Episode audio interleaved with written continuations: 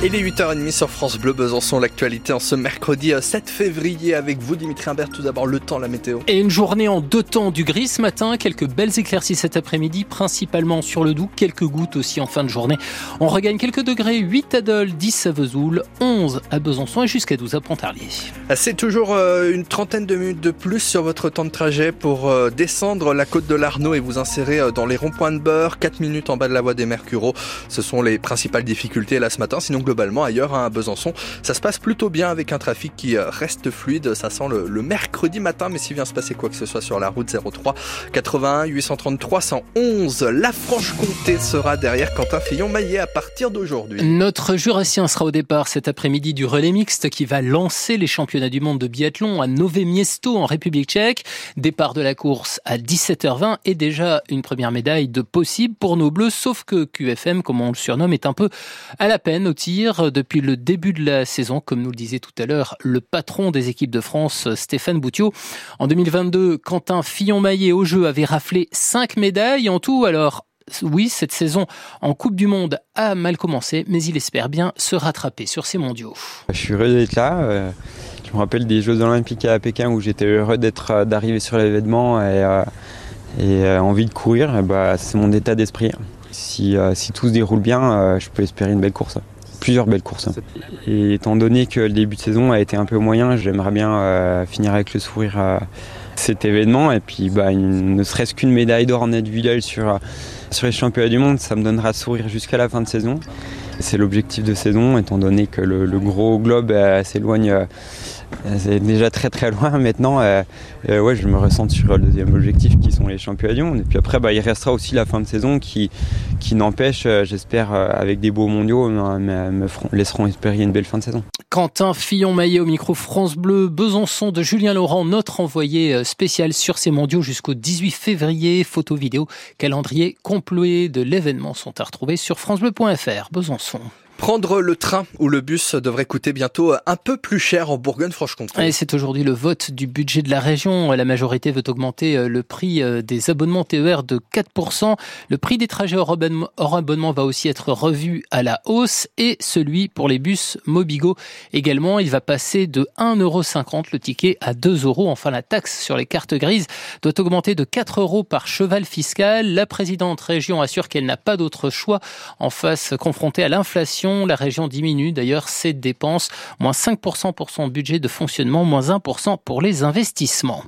C'était une nouvelle journée d'action hier dans l'éducation nationale pour défendre les salaires et s'opposer à la politique éducative du gouvernement. À Besançon, une cinquantaine de manifestants se sont rassemblés en fin d'après-midi devant la permanence euh, du Doubs, euh, la permanence d'Éric Alosé. Le député du Doubs de la majorité n'était pas là, il était à Paris. Du coup, ils ont dû laisser une lettre de doléance à son secrétariat. Et puis, à Mont-le-Bon, la suppression d'une classe à la rentrée prochaine a mobilisé une vingtaine de parents d'élèves et une cinquantaine d'enfants hier devant l'école en début d'après-midi.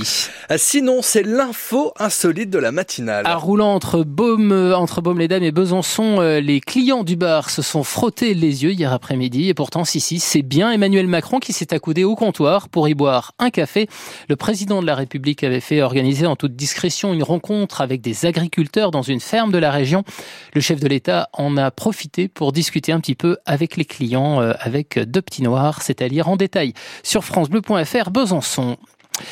Emmanuel Macron qui va donc présider aussi en fin de matinée un hommage national aux victimes euh, un hommage national aux victimes françaises des attaques du Hamas du 7 octobre. Ce sera à partir de 11h45 aux Invalides à Paris. Pour rappel, l'attaque a fait 42 victimes françaises, sans compter trois personnes euh, portées disparues et présumées otages. Alors, Comment doit se dérouler cet hommage, Cyril Ardo? Dans la cour des Invalides, il y aura 55 photos, les portraits des Français et Franco-Israéliens victimes de cette journée du 7 octobre. Leurs familles seront présentes, aussi acheminées pour beaucoup d'entre elles depuis Israël par un vol spécial affrété par Paris.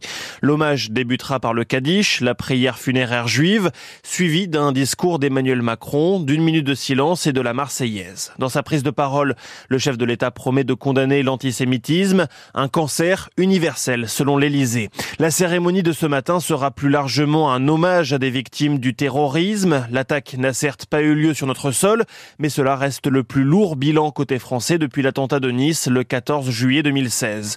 Enfin, la cérémonie dépassera nos frontières puisqu'elle sera diffusée en direct sur un écran géant à Tel Aviv, en Israël. Et malgré la polémique, plusieurs responsables de l'AFI sont attendus. Le parti avait refusé de qualifier le Hamas d'organisation terroriste lors de l'attaque. Selon l'Élysée, il s'agit d'une cérémonie républicaine, donc aucun élu par définition ne peut être écarté.